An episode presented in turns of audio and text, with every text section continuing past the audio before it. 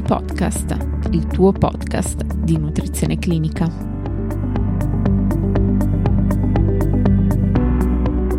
Benvenuti a tutti. Oggi vi propongo una puntata un po' speciale, sia perché è stata aggiunta alla programmazione abituale, sia perché parleremo di un argomento molto particolare, la gestione nutrizionale nel trapianto di organo solido. Lo faremo grazie alle linee guida ESPEN di nutrizione clinica e chirurgia del 2017, che danno uno spazio anche a questo tipo di casistica e vanno ad aggiornare le precedenti linee guida ESPEN del 2006. Inoltre vi invito a seguirci fino alla fine perché ci sarà una bella sorpresa come dono per le feste da parte di Ansi Podcast. Tornando alla gestione nutrizionale nel trapianto d'organo, nelle linee guida viene spiegato che tra i pazienti in lista d'attesa per trapianto è piuttosto diffusa la malnutrizione per difetto, ma in taluni casi anche per eccesso con presenza di obesità. Entrambe queste casistiche sono state associate a peggiori outcomes. Nello specifico, il bilancio energetico negativo è altamente prevalente tra i pazienti in lista d'attesa per trapianto di fegato ed è associata alla gravità della malattia epatica. Inoltre è stato dimostrato che i parametri nutrizionali sono correlati agli esiti post-trapianto. Quindi si raccomanda il monitoraggio dello stato nutrizionale prima del trapianto e l'impostazione di un percorso nutrizionale. In caso di malnutrizione si consigliano supplementi nutrizionali orali aggiuntivi o anche l'alimentazione mediante sondino.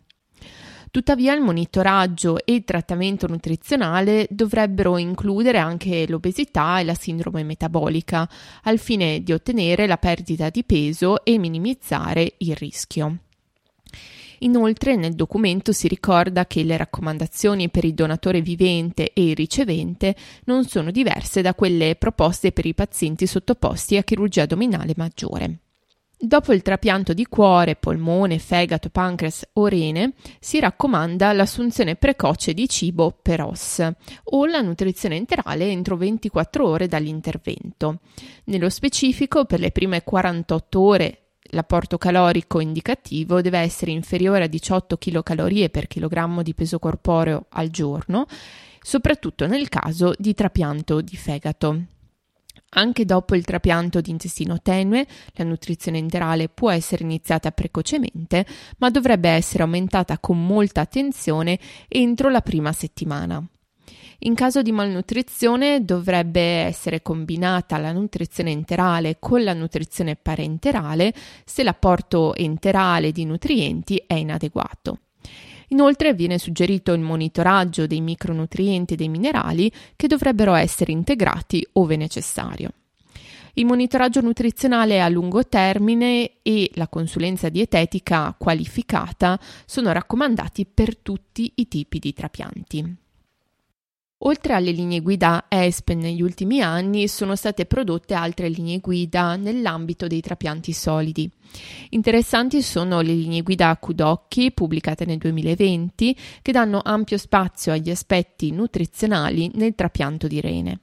A queste si aggiungono le linee guida inglesi prodotte nel 2020, sia per il paziente in lista d'attesa del trapianto di fegato, sia per il post-operatorio, che hanno una sezione dedicata alla nutrizione e allo stile di vita. Tutte queste sono disponibili ovviamente nelle note della puntata. Per oggi è tutto, vi do appuntamento alla prossima puntata, ma prima di lasciarci vi svelo la sorpresa. Quest'anno lo staff di NC Podcast ha deciso di donare a tutti gli ascoltatori un calendario del 2023 che potete scaricare gratuitamente nelle note di questa puntata dove trovate anche tutte le fonti citate. Inoltre lo trovate anche nella pagina infografiche sul sito ncpodcast.net. Per ulteriori approfondimenti vi invito a seguirci nelle nostre pagine social, Instagram, LinkedIn, YouTube e per qualsiasi informazione potete contattarmi all'indirizzo email info-ncpodcast.net. Un caloroso augurio di buone feste da NC Podcast, il tuo podcast di nutrizione clinica.